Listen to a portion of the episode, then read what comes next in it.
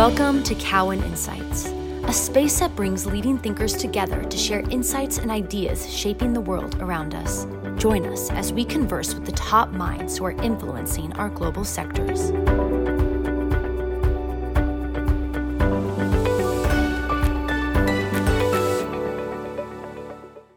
I'm Larry Wieseneck, co-president of Cowen and Company, and I'm joined by my friend David Erickson, a former colleague from Lehman and Barclays, and currently a senior fellow at the Wharton Business School. Today, David and I will be discussing the new normal. Depending on when you're listening to this, there may be another type of normal at that moment. But for today, David, why don't you kick us off? Great. Thanks, Larry. So, as we're getting more vaccines deployed and the recovery from the pandemic is starting, hopefully, we've also changed gears in terms of the market. How do you see the business environment now versus where it was at the end of 2020? you know, you, when you ask a question about the environment, I guess we, we need to clarify, and the clarifying term you used was the business environment. So I'll answer that because I think that's maybe different than the market, or let's at least say the equity markets and the bond market. So, in terms of business environment, um, we're clearly uh, here in the U.S.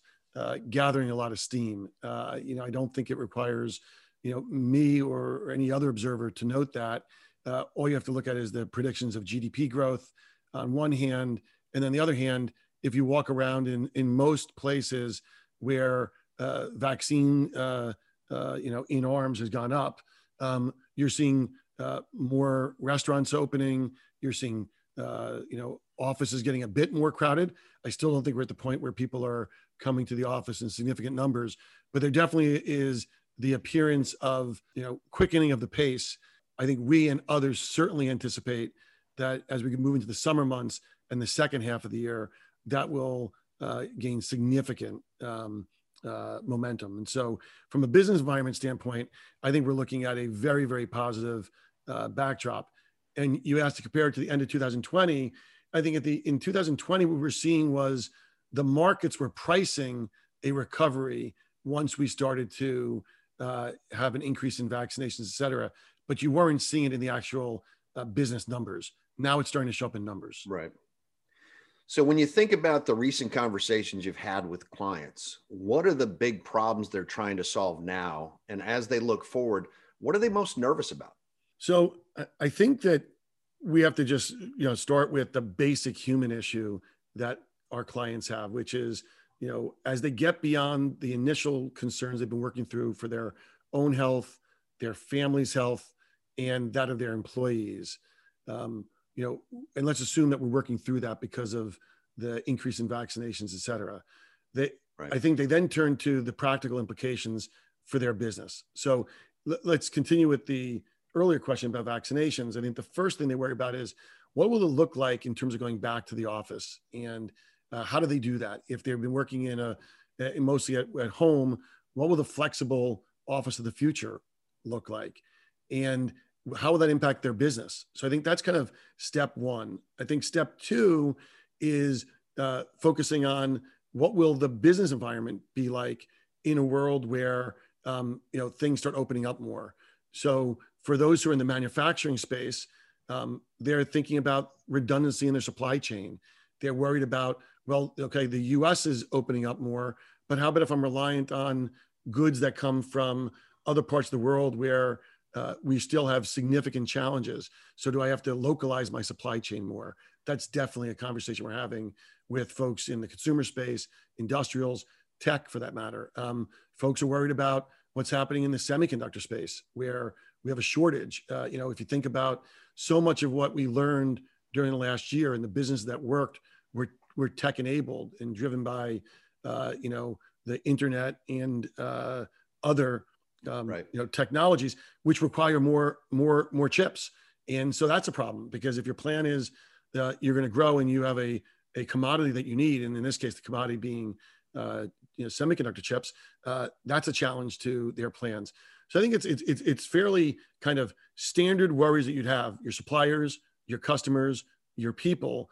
But in this case with a significant crystal ball that's not very good because we're, we're moving from a world that we understood really well pre March 2020 to a world we've kind of gotten to know the last year, which was mostly a, a work from home, uh, no commute, et cetera world to now entering into this this next world of this flexible workspace, so to speak, where which is um, unknown, and um, we're, we're, gonna have to see how that plays out. So, as you you talked about a number number of the old economy type companies, um, but when you think about some of the new economy type companies that you've worked with, whether it be the biotechs or the EV and AV space or ag tech um, and other emerging growth companies, you know, private capital markets was a big part of the story last year for many of those companies. In addition, uh, the SPAC market, uh, being able to raise capital, going public via merger with a SPAC, uh, grew tremendously last year, really exploded in 2020. Now, with something like 430 SPACs out there looking for a private company to acquire, there seems to be a bit of indigestion in the market, um, which has been, you know, which is probably necessary as you see the SPAC market grow. How do you see the market going forward in terms of that as you look forward? Yeah. So, so again, um, I really uh, appreciate the question. Uh, I'm gonna I'm gonna lump the the types of companies that you described uh, as the disruptors. So, you know, disruptive companies or companies in disruptive industries uh, who are, you know, solving problems of of today and the future with the application of new ideas, and uh, often that means new technologies. Um, you know, the you're right that in 2020 we saw really a, a, a significant embrace by the market participants. That's uh, everything from you know whether it be the SPAC market, as you referenced, uh, more private capital raised for those type of companies uh, as well, um, but also retail investors uh, not just institutional investors, embracing the concept that um, there are a lot of different um, entrepreneurs and companies that are um, lining up their resources to solve the big problems of society. And you mentioned climate change, and I think that's a big one because it touches ag tech, touches electric vehicles.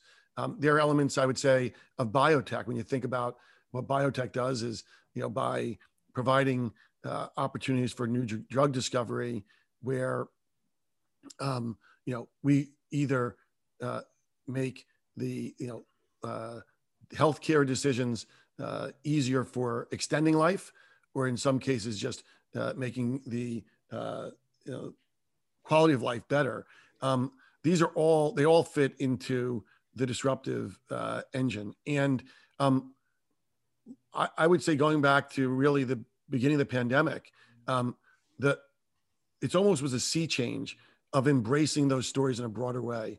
You know, because we are a very active uh, participant in the biotech space historically, we've been used to this now for the better part of the last, you know, two decades, which is the investor being willing to buy off on the future of these businesses, not necessarily on current revenues. What's changed is we're seeing that now applied to, you know, these other areas. And I think that's a, a, a positive uh, in terms of accessing deeper pools of capital because, as, as we all know, early stage capital, Series A, let's say, uh, and, is a much smaller market than later stage venture. Then later stage venture is you know that much smaller than say growth equity, and then when we get to the public markets, it's the deepest pool of of capital. So uh, we we think that's a, a positive development.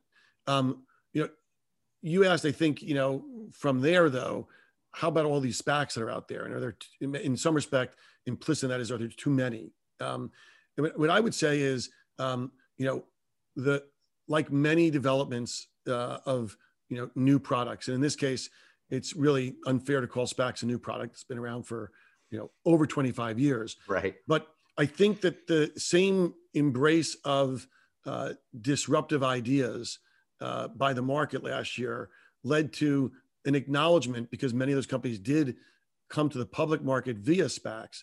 I think there's a broader acknowledgement that SPACs are a very interesting way for um, companies to access the public market.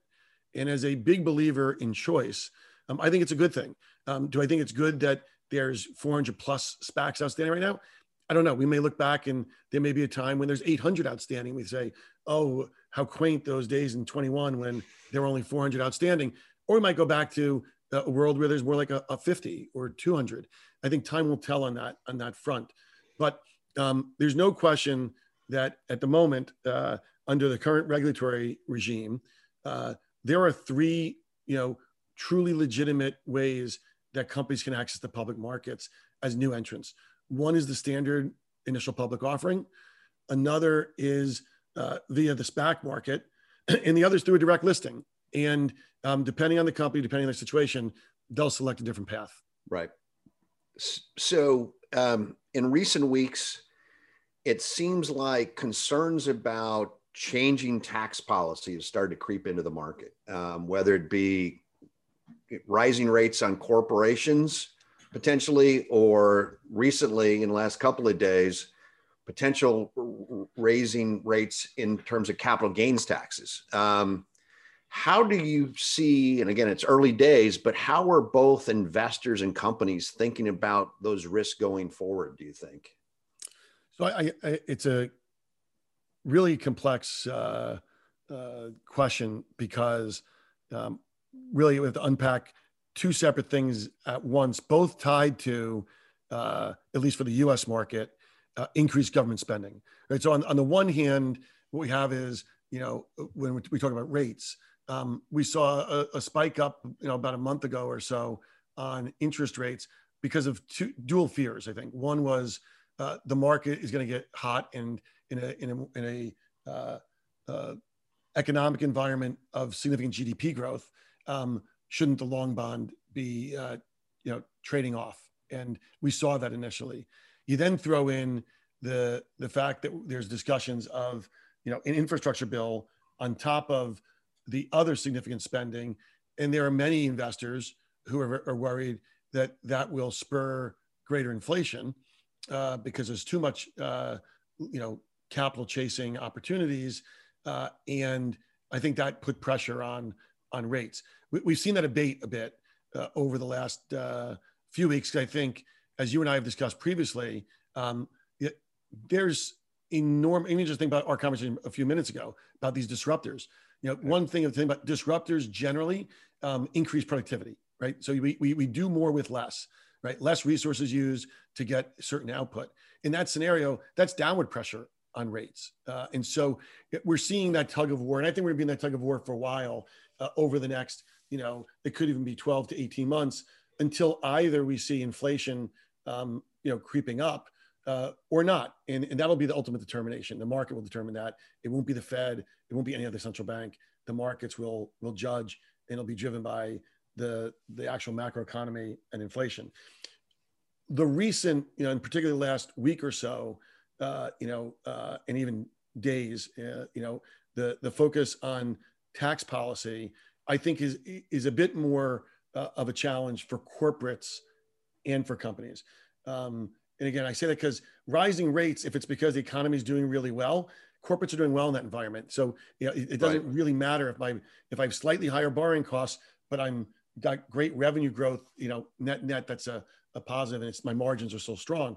I think um, taxes affect everyone because it's a friction cost, and you know, without getting into a public policy debate as to whether or not it's a good thing or a bad thing to have higher taxes, I think when you change the rules or there's a fear that the rules would be changed. So think of it as if there are increased taxes, all of a sudden it is incrementally more expensive for the corporation if it's on corporate taxes, for the investor who invests in US assets, if it's capital gains tax, that changes the rules of the game.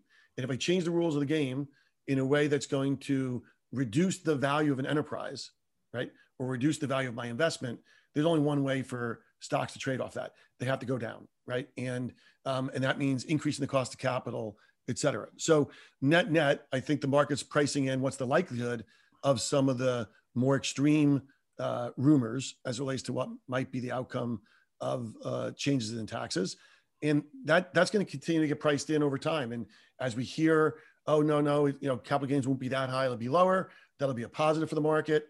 Uh, as we hear, no, it's going to be higher tax rates. That'll be a negative.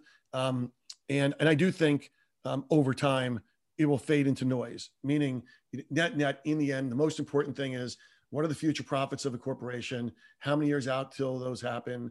And what, how do I discount those back to today? And so as we get more clarity on what tax rates will be, it'll get priced in.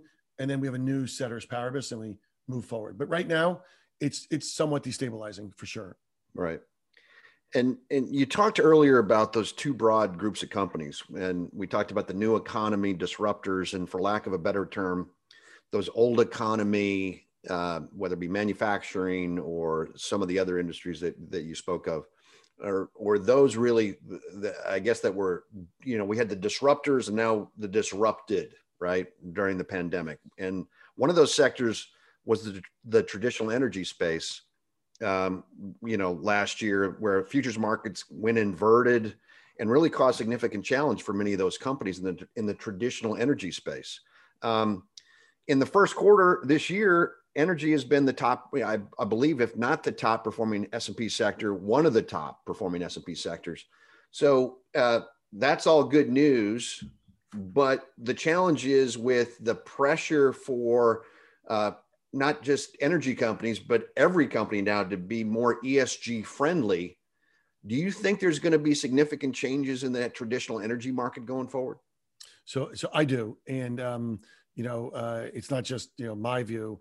Uh, our uh, you know even actions we've taken with our uh, deployment of some of our resources internally uh, highlight our belief that um, we, we're really in the in you know maybe it's the second inning, the third inning of a complete transition of the way that we both produce energy and consume energy.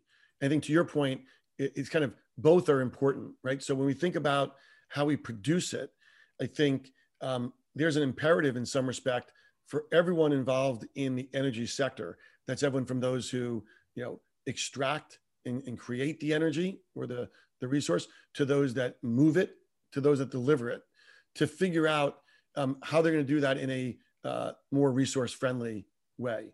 Um, so, what does that mean? It means that those who are currently big players in the energy landscape um, have to figure out what what what is their role going to be in a future where over the next decade, 20 years, 30 years, we rely less and less on hydrocarbons and more and more on alternatives.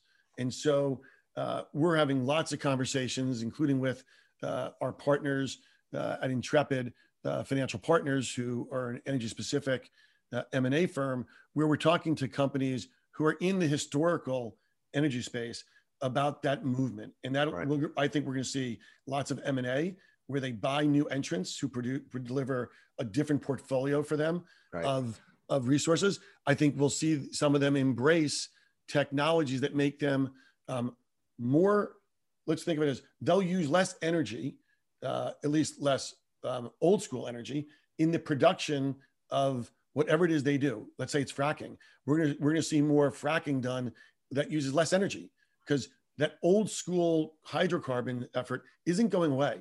Right? the country's not ready. The world's not ready to go all electric within five years, ten years, and so we're going to have to do first a, a way of being you know, better users of hydrocarbons on the way to a world that's going to be more about you know electric vehicles et cetera. And then when we get to that world where we're using you know uh, you know alternative fuels et cetera um, uh, that space is enormously interesting with you know just a potpourri of companies doing everything from building out the future uh, you know grid because we need a smart grid that's going to be able to fuel uh, all the various components from your house to your vehicle to airplanes of the future that'll be using uh, elect- electricity or hydrogen, et cetera.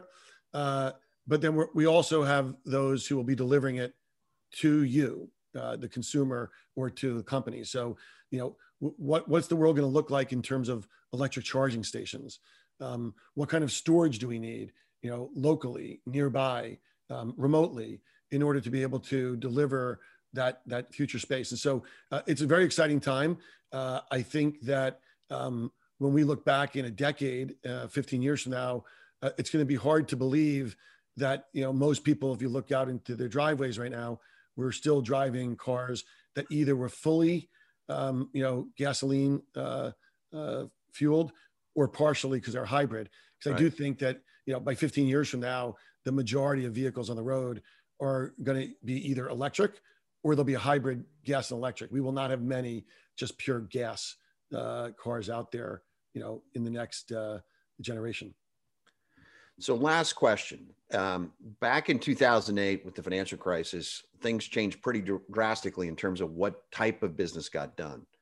With the pandemic, not only was the type of business getting done changed, but how people did business change dramatically. As you look forward, what changes do you think are going to stick? Well, that's a you know, trying to to prognosticate is, is is a great thing because the one thing you know is you'll definitely be wrong. So you go in and you don't have to worry about being right. Um, so you know, I'll throw out my my best guess, uh, and and hopefully directionally, um, you know, we're, we're, we're, we're correct. But um, the first is flexibility. I think the the concept of the you know uh, five day a week, you know, in in a given building, uh, you know, from whatever it is, the old nine to five, or you can call it, you know, the you know, in some businesses it's far longer hours than that. Um, I think that's gone. I think that um, you know, businesses have learned they can operate very efficiently um, without the rigidness of the old, you know, we'll almost call it factory floor converted to office space. That's really what it was when we, we went from an industrial revolution to more of a knowledge revolution. Um, people congregated in offices with similar hours and similar structure to go in the factories of the past. I think that so from that standpoint, we're going to see a, um, a, you know, a significant move towards flexibility. Um, for some businesses, that may mean that the majority of people are um, you know no longer coming to an office. In others, it may mean you know some days in the office, some days not in the office. Uh, yet in other places, it might mean every day people make a different decision on, on where they're going to work from. And I think what that means is that businesses are going to have to adapt to that. Uh, that probably means the use of real estate changes because the, the form of the office uh, may have to match that more flexible lifestyle. I think for sure, um, finding hybrid solutions for technology is going to be important. I was on a, a, a Zoom recently where it was the first time that um, a group of people were in an office and they were sitting around a um, uh, a boardroom table, and then there were about eight of us that were on by Zoom, and it was the worst Zoom experience I've had because uh, in in a different period, those eight people that were sitting around the table would have been eight more faces on Zoom. There would have been 16 of us, and we could have seen everybody when they spoke. As soon as you go into some people are in in the office, right. or some people are in the boardroom, and others are on by Zoom, those who are not in the room feel like the other. They're not there. They're not seeing facial expressions. That, that we're gonna have to evolve. That means you know systems have to evolve to to allow for that. I think that the travel issues are going to be real. Um, you know, how much will people put up with um, commutes in the future? For many people, they haven't commuted in a year and a quarter. They they may not be willing to go back. And so, uh, interesting question. Does that mean that for those who do need to be in the office, they're going to prefer to live closer to their office? Could mean people that live in the suburbs actually decide they need to be in the city if they work in a city. Could mean that people choose to move to the suburbs and have more commercial space out there because the, if the business is in is closer to where the people live, um, well, we could have sat- a bunch of satellites rather than one big office connected by video. So those are all the kinds of things that I think I'm hearing from companies as relates to the the workplace itself. Uh, the next issue is just travel, right? right? You know, deals get done in person. We've used because we had to, um, you know, Zoom, Teams, and other techniques to um, replicate seeing people when you're trying to get to know each other and do deals. I I, I surmise that we're going to have a hybrid there too.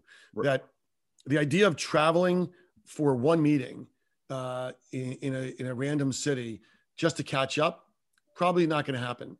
Uh, but um, you know, will people still go and and see clients and and or potential customers and you know go for dinners? I think they will. I think that need to connect uh, for relationship building is a human you know condition. It's part of who we are, and I don't think that changes.